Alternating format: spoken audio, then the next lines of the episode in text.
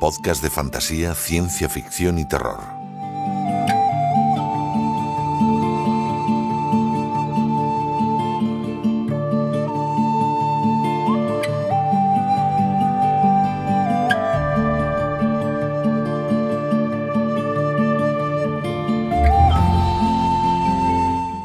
Hola a todos y bienvenidos a este programa extra de Windumanoz Podcast en el que vamos a presentar los contenidos del número 14 de la revista Windumanoz.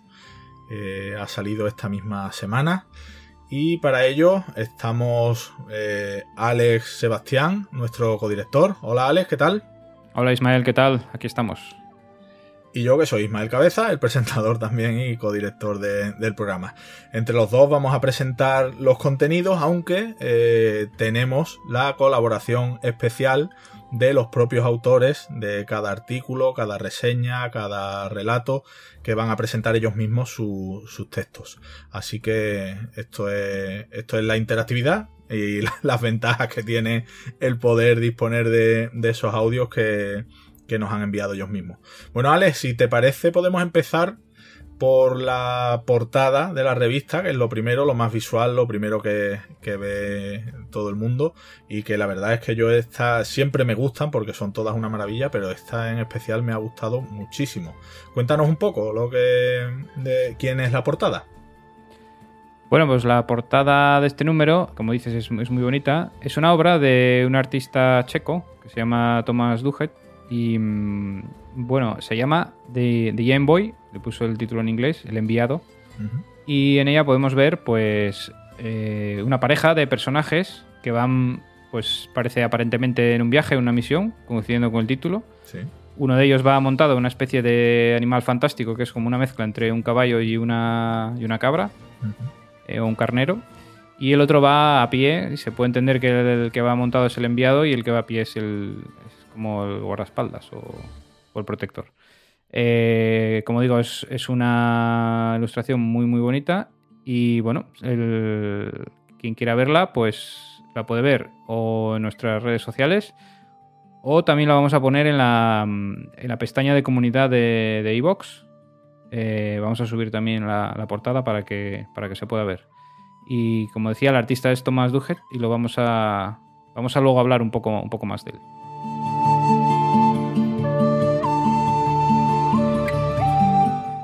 Sí, luego hablaremos un poco más de su, de su obra, que la verdad es que es muy interesante. Pero si te parece, pasamos al primer artículo de la revista. Eh, su autor es Antonio Míguez. Eh, el artículo es sobre el Caballero Verde. Y bueno, hay que decir que Antonio Míguez ya ha participado en nuestro, en nuestro podcast, ¿verdad, Alex?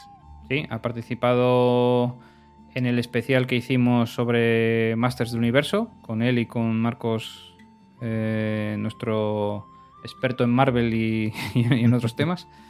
Eh, un especial que, que, la verdad que estuvo muy bien y, y que recomendamos a, a, todos los oyentes. Pues nada, va a ser el propio Antonio Míguez quien nos hable de, de este artículo. Feliz año a todos los oyentes del podcast de Windumanov. Eh, soy Antonio Míguez Santa Cruz, autor del artículo sobre el Caballero Verde que aparecerá en el próximo número de la revista. Bien, con el texto lo que perseguía era primeramente dejar clara la importancia del poema literativo de Peer, escrito a finales del siglo XIV, se llama Gawain and the Green Knight, eh, supuso la consumación, el eslabón final de toda una tradición de romance ambientados en Camelot, en los que una criatura fantástica desafiaba al héroe proponiéndole que le cortase la cabeza. Esto pues, tiene mucho simbolismo, un simbolismo cristiano entremezclado con, con lo céltico, paganismo y cristianismo, eh, digamos que en el mismo tarro de la esencia, y denota una complejidad que de hecho no fue trasvasada en ningún momento en las adaptaciones cinematográficas que ha habido. Y, ha habido varias, sobre todo las más famosas, las de, de Stephen Weeks, un director británico ciertamente obsesionado con el mito del Caballero Verde. La cuestión es que, eh, digamos, que la mediocridad de estas adaptaciones cinematográficas se ha roto con la propuesta de David Lowery, un director aún desconocido, pero que en 2017 ya fue capaz de traernos una delicia llamada Ghost Story, que subvertía por completo el género de fantasmas. Nosotros en el artículo vamos también a analizar la película de Lowery, que supuso el cierre en el Festival de Sitges de 2021, y eh, vamos a dejar patente su calidad como reescritura, como eh, adaptación a los nuevos tiempos de un poema artúrico del siglo XIV. Espero que el texto os ayude a comprender mejor la importancia de, este mito, que eh, os haga disfrutar, por supuesto, y espero vuestro feedback. Venga, buena entrada de año.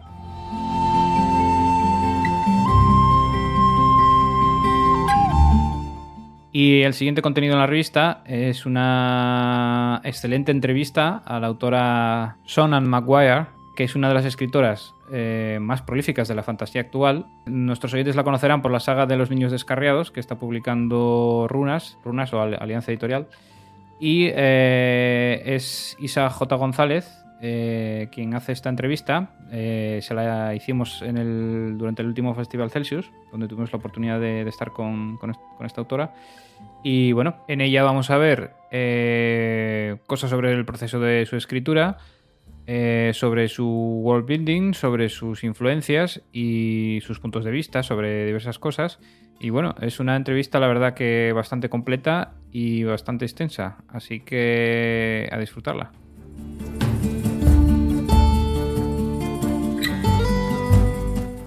Pues Daniel Garrido, eh, quien ya participó también en nuestro podcast, en el tercer programa de la segunda temporada, en la tertulia que dedicamos a Brandon Sanderson, hace doblete en el número 14 de, la revista Windumanoz. Por una parte, nos ofrece una entrevista al escritor canadiense Nicholas Eames, eh, que presentó en el Festival 42 de Barcelona su última novela, Rosa la Sanguinaria. Y por otra parte, también nos, eh, ha escrito la reseña de la, sabiduría de las multitudes de Joe Abercrombie, que por cierto es el cierre de la trilogía de la Era de la Locura y que aún no se ha publicado, porque se va a publicar en runas el 10 de marzo, pero Daniel ha tenido la suerte de poder leer el libro antes que casi todo el mundo y ha escrito esa reseña para la revista. El propio Daniel nos presenta tanto la entrevista a, Nicholas Eames como la reseña del libro de Abercrombie. Buenas, saludos a todos. Eh, soy Daniel Garrido y en el nuevo número de enero de Windumanoth me paso para hablar de dos autores cuyas obras están haciendo las delicias de los que amamos la fantasía. El primero de ellos es Nicholas Ames, al que pude entrevistar durante su reciente visita a Barcelona para participar en el Festival 42. El autor canadiense acudió a nuestro país para presentar su nueva novela, Rosa la Sanguinaria, y nos atendió en exclusiva para charlar sobre su divertida saga de fantasía La Banda. En la entrevista el escritor nos explica cómo se le ocurrió la idea de mezclar fantasía y bandas de rock, nos habla de sus influencias y sus inspiraciones, cuáles son sus rutinas de escritura, sus planes de futuro o cómo ve el panorama fantástico actual. Eh, una charla que espero que encontréis muy entretenida y divertida, al igual que son sus obras que podéis encontrar ya publicadas en español, tanto Reyes de la Tierra Salvaje como Rosa Sanguinaria. Además, en el número de enero también podréis leer mi reseña de una de las novelas más esperadas de este 2022, la sabiduría de las multitudes, del gran Joe Abercrombie. Eh, la editorial Runas nos trae en marzo la que es última entrega de la trilogía de la Era de la Locura, y he podido leer con un poco de antelación la novela para contaros mis sensaciones. Ya os puedo adelantar que Abercrombie nos deja un desenlace a la altura de lo que esperamos del Rey del Grimdark, con un tercer volumen donde el gran cambio llega para trastocar todo el orden establecido y lanzar a los personajes a un nuevo mundo donde los cambios, como podéis imaginar en una obra de Abercrombie, no son para mejor. Eh, si queréis haceros una idea de por dónde van los tiros en la entrega final de la trilogía, os lo cuento en mi reseña sin spoilers ni destripes. Un saludo para todos y espero que disfrutéis el nuevo número de Windumanoth.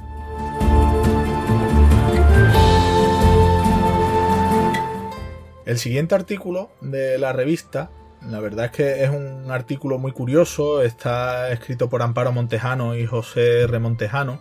Y yo la verdad es que mm, de todos los contenidos de la revista, sin desmerecer al resto por supuesto, mm, es el que más me ha llamado la atención de todos. Y es eh, un artículo dedicado al fenómeno de The Futurians. Eh, como digo, es un tema muy curioso que la verdad es que me ha gustado muchísimo y que bueno, la propia Amparo nos lo va a presentar. Hola, ¿qué hay? Em, un saludo a todos los maravillosos oyentes de este podcast. Soy Amparo Montejano, escritora eh, y editora de ficción Weir y bueno, pues eh, veréis, tenemos el inmenso orgullo de participar en este increíble primer número del año de Windumanoth con nuestro artículo, que es de José R. Montejano y mío, titulado The Futurians. Y os preguntaréis qué o quiénes eran The Futurians. Bueno, pues The Futurians, más o menos de una manera sucinta, fue un colectivo de aficionados al género fantástico, en concreto a la ciencia ficción, entre los años 1938 y 1945, reivindicaron el papel de la ciencia ficción, eh, en tanto, bueno, según ellos la consideraban, según sus ideales, una vía para poder desarrollar una crítica educativa que originara una transformación y una emancipación de la sociedad al respecto de los estamentos de poder. Eh, ¿Quiénes formaron parte de, Futurians? ¿no? ¿Quiénes eh, fueron sus miembros? Igualmente os preguntaréis, bueno, pues eh, hay muchísimos más, ¿no? Pero bueno, más o menos de una manera, bueno, para abreviar un poquito, pues os diríamos que entre ellos destacaríamos a Donald Wolheim, destacaríamos también a John B. Mitchell, Frederick Paul, Robert W. Lones, Rudolf Caston, Cyril Corbut, David Kite y el propio Isaac Asimov, entre otros. Pero no creáis que de Futurians eh, sus miembros eran solamente hombres, no, no, no, para nada. O sea, en The Futurians también no había distinción de género y hubo también eh, muchísimas amantes del género fantástico, de la ciencia ficción, que eran miembros, por supuesto, de pleno derecho, igual que ellos. Entre estas mujeres increíbles, que muchas de ellas, bueno, pues se hicieron editoras, escritoras, Incluso eh, entre ellos, ¿no? hombres y mujeres ¿no? del mismo grupo de The Futurians llegaron a, tener eh, relaciones amorosas. y bueno, pues entre ellas, vamos a dejarlo ahí, entre ellas podemos destacar a Leslie Perry, a Judith Merry, a Mary Byers, a Virginia Keith, etc. Eh, bueno, es, es, ¿qué os voy a decir yo? Es un artículo completito, pero bueno, en este artículo vamos a desarrollar entre José y yo los comienzos de ese primer fandom estadounidense. Y bueno pues que hablamos un poquito de, de pues sus comienzos, su desarrollo y también los motivos, ¿no? Eh, por los que, algunos de los motivos por los que tras la primera WorldCon de 1939, pues estos, estos eh, grupos locales de aficionados al género fantástico al final terminaron por extinguirse y, por separarse. Y nada más, pues muchísimas gracias por, por escucharnos y esperamos, bueno, pues que disfrutéis muchísimo del artículo que José y yo hemos preparado, bueno, pues con todo, todo el cariño del mundo. Saludos.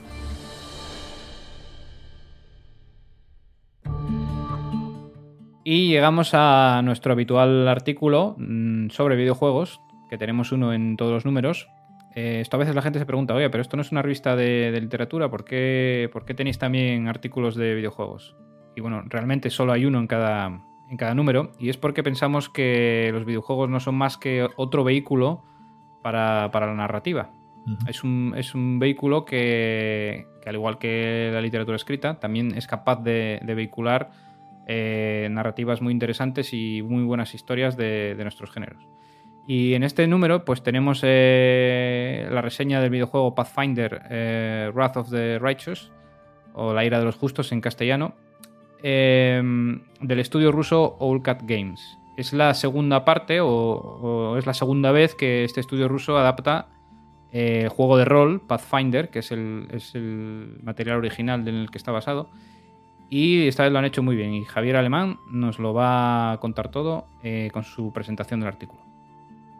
soy Javier Alemán y en este número de la revista escribo sobre Pathfinder Wrath of the Righteous, que es el siguiente juego de... basado en la franquicia Pathfinder, que no continúa pero se ambienta en el mismo mundo que Pathfinder Kingmaker.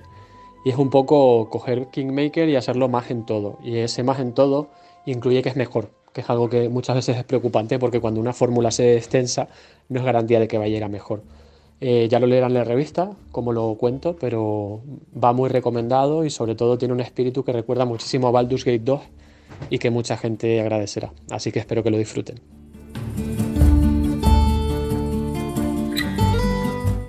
Y vamos a otra de las secciones habituales de, nuestra revista, que es eh, la de arte. Y como habitualmente, pues tenemos un portfolio a, página completa y una entrevista de, un artista. Y en esta ocasión es Tomás Dujet, que es un profesor de arte, un ilustrador, también artista conceptual, asentado en Praga. Es un, es un artista checo. Eh, es un artista que comenzó su carrera profesional en 2013 en Warhorse Studios, trabajando en un videojuego que es bastante conocido, quizá algunos de nuestros oyentes lo conozcan, que es el Kingdom Come Deliverance. Eh, es un juego de rol medieval de aspecto bastante realista. Y bueno, este fue, digamos, el punto de partida de, Thomas en su desarrollo artístico y a partir de ahí pues ha estado trabajando Mm, muy intensamente para, los mejores clientes de la industria. Games Workshop, Wizards of the Coast, CD Projekt Red también, los, que han hecho el videojuego de Witcher, y muchas más empresas. Y bueno, es un estilo eh, sobre todo realista, oscuro, y se centra mucho en, mostrar contrastes con, luz natural y en representar sobre todo personajes eh, creíbles. Mm, vamos a ver su. Vamos a ver en la entrevista cómo trabaja, cómo aborda un proyecto, cómo transforma una historia en, una imagen, eh, qué técnicas usa y, luego vamos a ver, por supuesto, un montón de sus imágenes a, toda página, que son, la verdad, muy coloridas y muy bonitas y creemos que, que van a hacer disfrutar un montón a los lectores.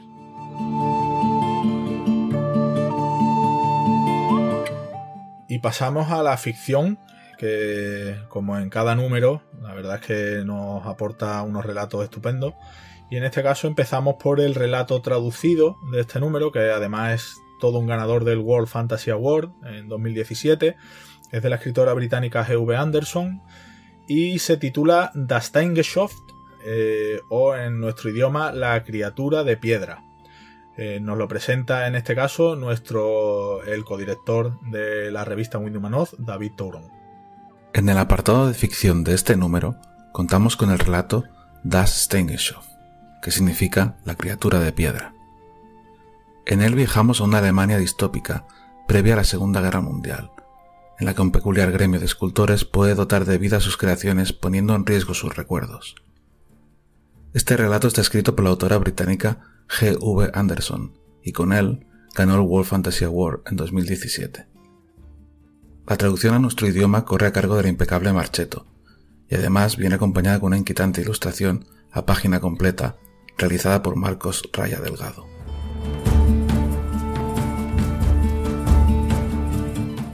Y eh, la otra gran primicia de ficción que tenemos en, en, este número es un relato inédito del escritor toledano David Luna Lorenzo. El relato se titula Futuro 5 y es un relato que comparte mundo o escenario con otro relato suyo titulado La fiebre, que fue el relato que ganó el premio Domingo Santos en 2016. Eh, es un relato, a mí me ha gustado mucho, la verdad. Que bueno, eh, podría aquí contar un poco, pero el bueno de David pues, nos ha mandado un audio en el que él mismo cuenta los detalles sobre, sobre este relato. Así que vamos allá con David. Hola, soy David Luna, y en la revista Windumanoz podrás encontrar mi relato Futuro 5 la historia transcurre en un mañana relativamente próximo, tras la invasión fallida de unos belicosos alienígenas que ha provocado que la temperatura global del planeta ascienda a varios grados. La especie humana subsiste en pequeñas aldeas o en ciudades edificio enormes, compartiendo espacio en un frágil statu quo con los invasores derrotados, siempre hambrientos. La acción del relato tiene lugar en una de las mencionadas torre ciudades donde el joven Otto recibe el encargo de salir al exterior a realizar unas reparaciones en un aerogenerador cercano para mejorar las condiciones ambientales de la fuertemente jerarquizada comunidad en la que vive.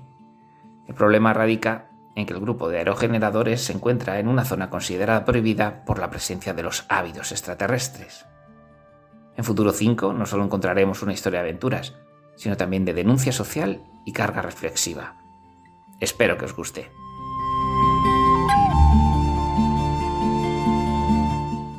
Y pasamos ahora a los dos relatos seleccionados en la convocatoria abierta para, este número. Empezamos con el relato de Manuel Ortiz, que nos lleva al levante español eh, de un futuro muy cercano, con su relato Al Bujaira. El propio Manuel nos cuenta un poco de qué va su relato. Hola, soy Manuel Ortiz y soy el autor de Al Bujaira, uno de los relatos que podréis leer en el número 14 de la Windumanoz. En este relato seguimos a la Yaya Rosa, que es una de las habitantes de la aldea del Palmar, que esta es una pedanía situada al sur de la Albufera de Valencia. Esta es la misma aldea en la que está ambientada Cañas y Barro de Blasco Ibáñez y bueno, para quien no haya estado, creo que lo que puede imaginar es como una pequeña población con salidas directas a la albufera, con barracas y muy cerca de un ambiente natural eh, como es el de la albufera. En la actualidad está muy dedicada al turismo, pero los trabajos tradicionales de los aldeanos son en realidad aquellos que usan o que usaban de forma sostenible los recursos de este lugar y de los alrededores, como pueden ser la pesca, la leña, la sal, etc. El relato está situado en un futuro muy cercano en el que se ha encontrado cierto equilibrio entre la explotación de estos recursos naturales y, y la existencia del ser humano por lo menos en este lugar, en la albufera, y empieza una mañana en la que la Yaya Rosa, la protagonista, ve ese equilibrio cerca de romperse. Ella se levanta un día y se acerca a la plaza del pueblo a por su barca y se entera de que básicamente desde la ciudad de Valencia quieren convertir la albufera pues en un parque de atracciones para turistas, con campos de golf, con urbanizaciones, piscinas, etcétera, etcétera. En resumen, lo que cualquier persona que, como yo, haya crecido en la costa de la comunidad valenciana conoce de sobra. Y la Yaya, que además de, una, de la señora más vieja y con más mala leche del lugar, es un poco como la, protectora de ciertos, ciertos enclaves de esta albufera, ella se planta y dice que no, que Valencia podrá decir misa, pero que esa es su tierra y que se va a quedar como está. Y bueno, el relato lo que hace es seguir a esta señora y a una niña muy graciosa que se llama Chima eh, o Joaquina, eh, pues en un cierto recorrido por la albufera para convencer a todos los habitantes de, la zona de, proteger a su tierra, vamos. Y bueno, pues eso es todo y espero que os guste muchísimo.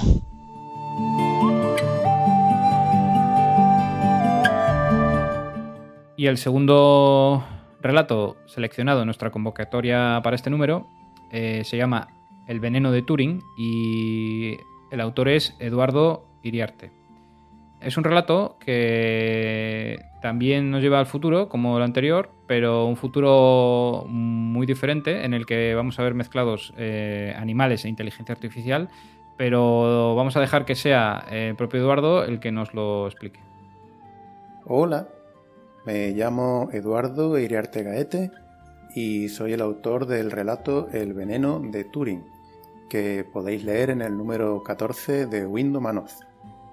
Em, el veneno de Turing es una historia que está ambientada en un futuro em, en el que es posible hibridar eh, animales con inteligencias artificiales. Y esto lo que da como resultado es un animal que tiene una inteligencia comparable a la de un ser humano. Mm, uno de los usos que les dan a estos híbridos es en espectáculos en los que se enfrentan entre ellos eh, en luchas a muerte.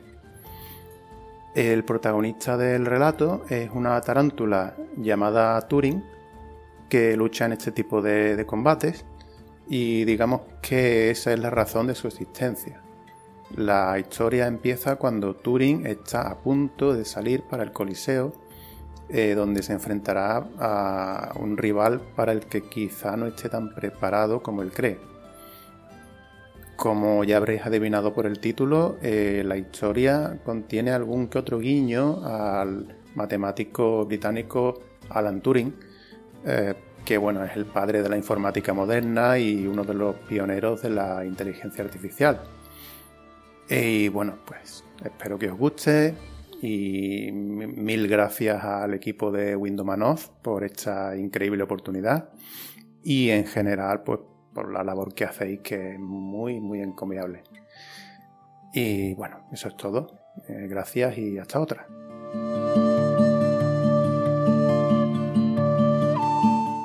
Y continuamos con un nuevo eh, artículo de esta revista, en este caso de la, su autora es Rocío Tizón, que nos habla de un subgénero eh, de terror. También es un artículo muy curioso, habla sobre el terror animal. Es la propia Rocío quien nos cuenta un poquito más sobre su artículo. Aunque desde hace unos días nuestras mascotas han dejado de ser meras cosas para convertirse en seres sintientes desde el punto de vista jurídico, no siempre ha sido así y a veces nos han llegado a dar miedo. Es el caso del gato George, de Cementerio de Animales o de Cujo, el sabueso de Stephen King. Pero no solamente se trata de sabuesos o de gatos, sino que también tenemos arañas, tenemos hormigas y tenemos seres que acechan entre el sueño y la vigilia capaz de aterrorizarnos y de darnos más pesadillas. Bienvenidos a Terror Animal.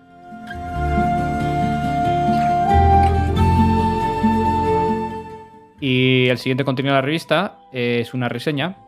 Eh, es la reseña mm, de la obra que se titula La hija de los huesos, de la autora Andrea Stewart. Y la reseña está a cargo de María Teresa Morín. Este libro es el primer libro de la trilogía El Imperio Hundido y es a su vez la primera publicación de este año del sello Gamón. Bueno, Gamón o Gamón, no sé, no sé cómo se pronunciará porque yo creo que es Gamón porque es la planta que que aparece en su logo, pero como oigo a todo el mundo decir Gamon, ya tengo dudas, la verdad, no sé. Yo, yo lo he escuchado de las dos formas. He escuchado Gamón, he escuchado Gamon. Yo creo que lo mejor será preguntarle directamente a los editores y que nos saquen de duda y nos digan cómo, cómo pronunciarlo correctamente. Pues habrá que preguntarle a, nuestros amigos de, de Gamón. O Gamon. o Gamon. pues nada, que sea María Teresa Morín quien nos hable un poquito de su reseña, ¿verdad? Eso es. Hola a todos, mi nombre es María Teresa Morín y en este número de la revista tengo la suerte de reseñar el libro con el que el sello Gammon estrena sus novedades de 2022, La hija de los huesos de Andrea Stewart, la primera novela en la saga El Imperio Hundido. Fantasía épica ambientada en un sorprendente mundo de inspiración asiática y con un sistema de magia tan original como asombroso. El libro nos cuenta la historia de Lin, la hija del emperador, una joven de 23 años que solo puede recordar los últimos 5 años de su vida. Tras padecer una misteriosa enfermedad, es incapaz de rememorar nada de su vida anterior, y esta es la razón por la que su padre se niega a nombrarla de manera oficial como su heredera. Pero ella está determinada a demostrar que se encuentra preparada para gobernar las numerosas islas que conforman el imperio. Un imperio en decadencia que se tambalea ante la amenaza de una revolución un palacio repleto de puertas cerradas y secretos, la extraña y poderosa magia de las esquirlas de huesos, una heredera que debe demostrar su valía y un contrabandista que busca respuestas. Si desean leer una historia adictiva y que los sorprenda, tienen que buscar La hija de los huesos en su librería de confianza.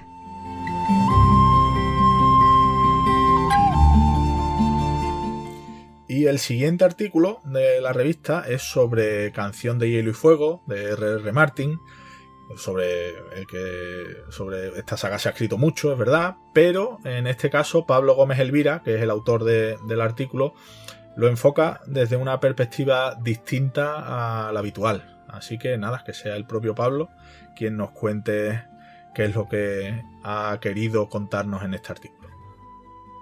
Hola a todos, soy Pablo Gómez Elvira Encantado de estar eh, en este especial de Windumanos Podcast eh, para hablaros del artículo que he tenido la ocasión de escribir para este nuevo número del mes de enero, eh, en el que hablo sobre Canción de Hielo y Fuego, la obra de George R. R. Martin, y exploro el, tema que, el, propio autor ha reconocido que es el tema más importante o el tema central de la historia, que no es otro que el corazón humano en conflicto consigo mismo.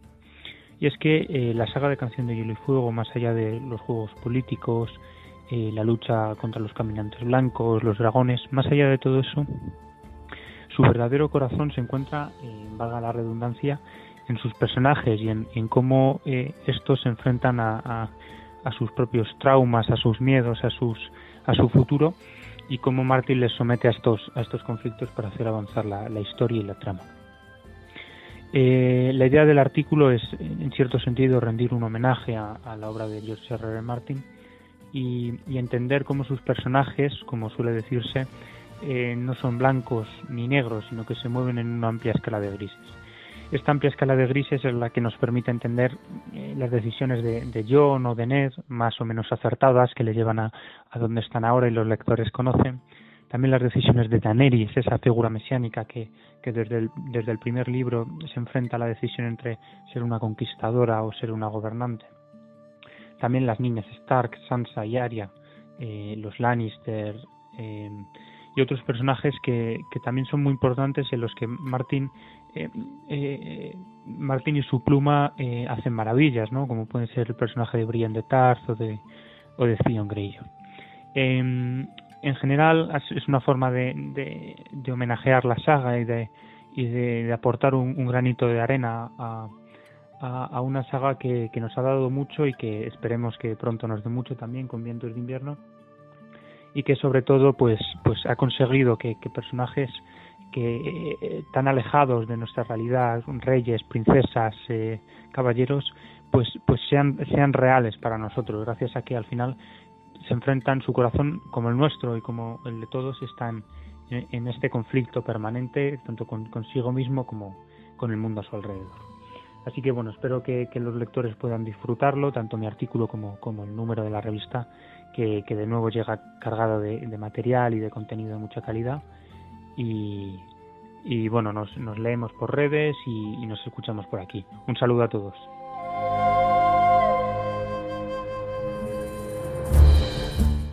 Y lo siguiente que nos encontramos en la revista es la, última entrevista que tenemos. Eh, en este caso es a, la autora Naomi Gibson, es una autora escocesa, eh, y es Alistair Myron, eh, nuestra editora, quien, quien la entrevista. Naomi Gibson ha debutado con Joe Henry, una novela que mezcla ciencia ficción, thriller, romance y que la publica Ediciones Minotauro en nuestro país. Eh, vamos a dejar que la propia Alistair nos cuente un poco sobre esta entrevista que ha tenido con, Naomi Gibson. En el número 14 de la revista Windumanot también pudimos hablar con Naomi Gibson, autora de Yo Henry, obra con la que debuta tanto en inglés como en castellano. Esta es una obra de ciencia ficción que narra las aventuras de una joven hacker y Henry, la inteligencia artificial que ella misma ha creado con el objetivo de convertirla en el novio perfecto. Las cosas evidentemente se salen un poco de madre cuando esta inteligencia artificial empieza a desarrollar su propia personalidad que no siempre es acorde a los valores morales. Además, Naomi tuvo el gusto de acompañarnos durante el Festival 42 de Barcelona que se celebró durante el mes de noviembre y esperamos volver a verla pronto por aquí.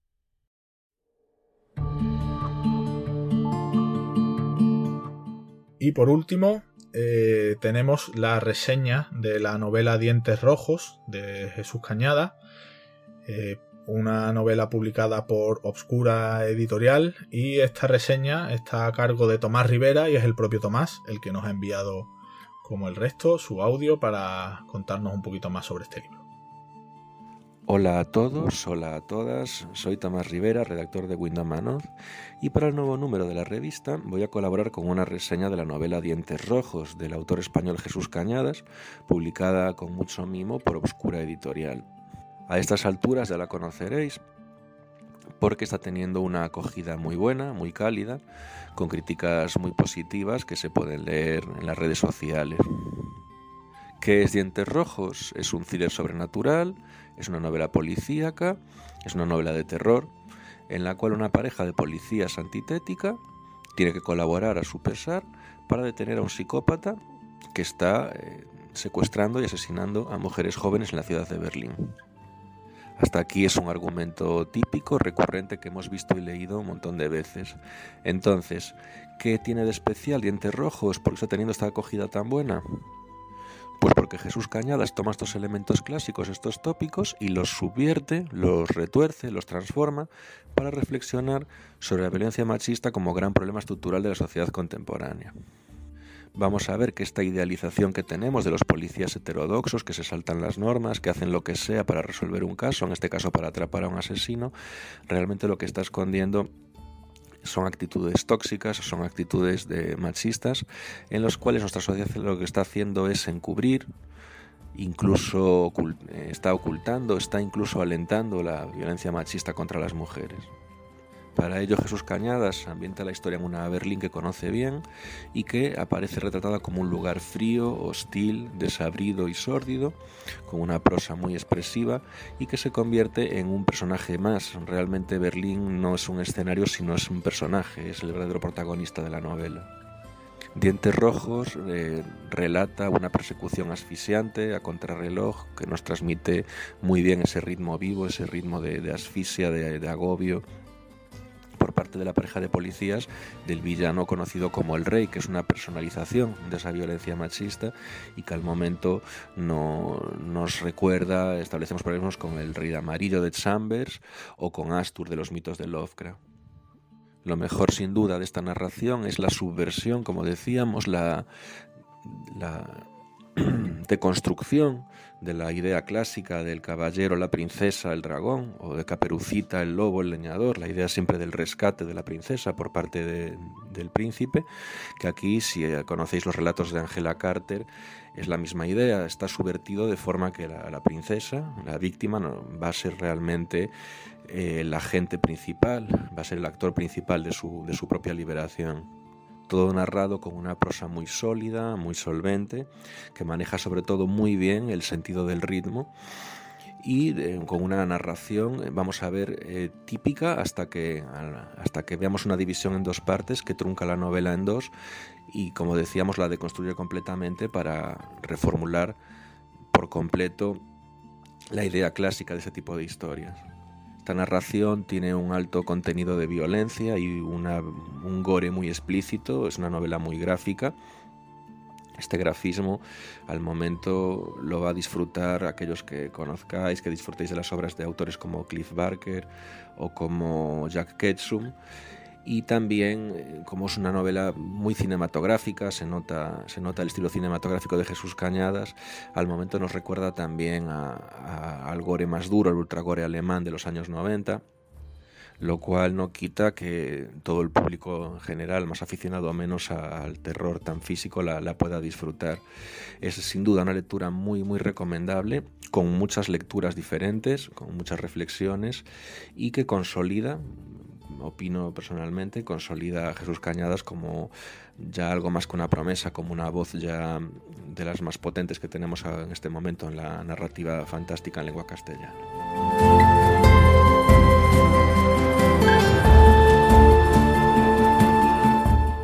Bueno, pues esperamos que a nuestra audiencia le haya parecido muy interesante los contenidos que hemos presentado. Y si alguno se está preguntando cómo conseguir eh, nuestra revista, cómo conseguir este número.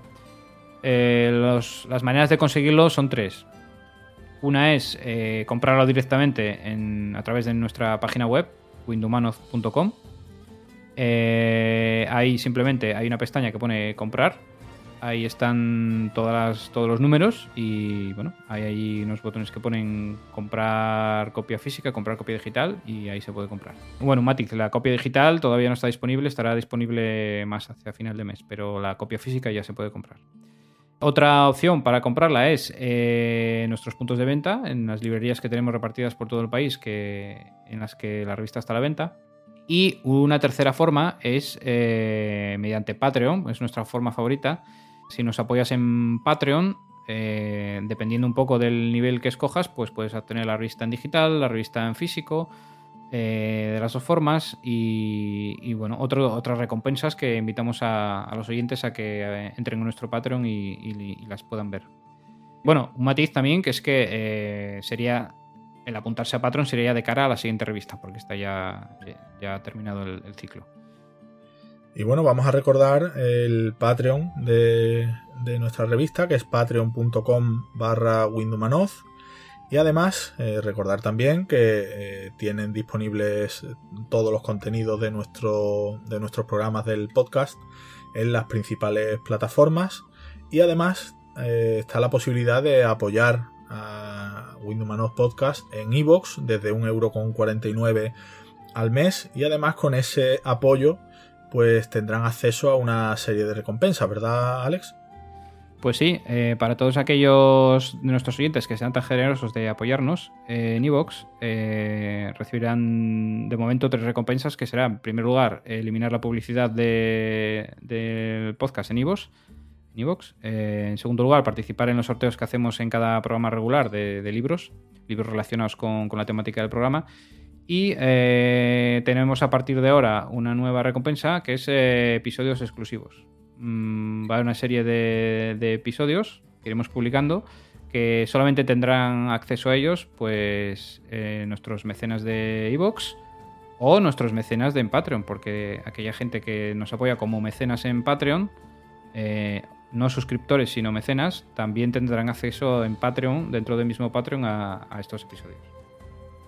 Bueno, Alex, pues hasta aquí los contenidos de, la revista del número 14 estoy seguro de que a nuestros oyentes, a nuestros lectores les, va a encantar, como siempre. Hay muy buenos contenidos. Y nada, emplazar a, los oyentes al siguiente programa completo de Windows Podcast, aunque como, solemos hacer, pues seguiremos sacando eh, las secciones individualmente, pero el último sábado de enero publicaremos nuestro siguiente programa, que si no me equivoco es el quinto de la segunda temporada, ¿verdad? Y que ya estamos preparando con mucho cariño como siempre y con algunos invitados que también seguro que, os va a interesar. Así que nada, Alex, muchas gracias por, compartir estos contenidos de la nueva revista y, y nos escuchamos en el próximo programa. Pues nada, un placer, eh, un saludo a todos los oyentes y gracias a ti también y nos vemos en el próximo. Pues nada, un saludo y hasta pronto.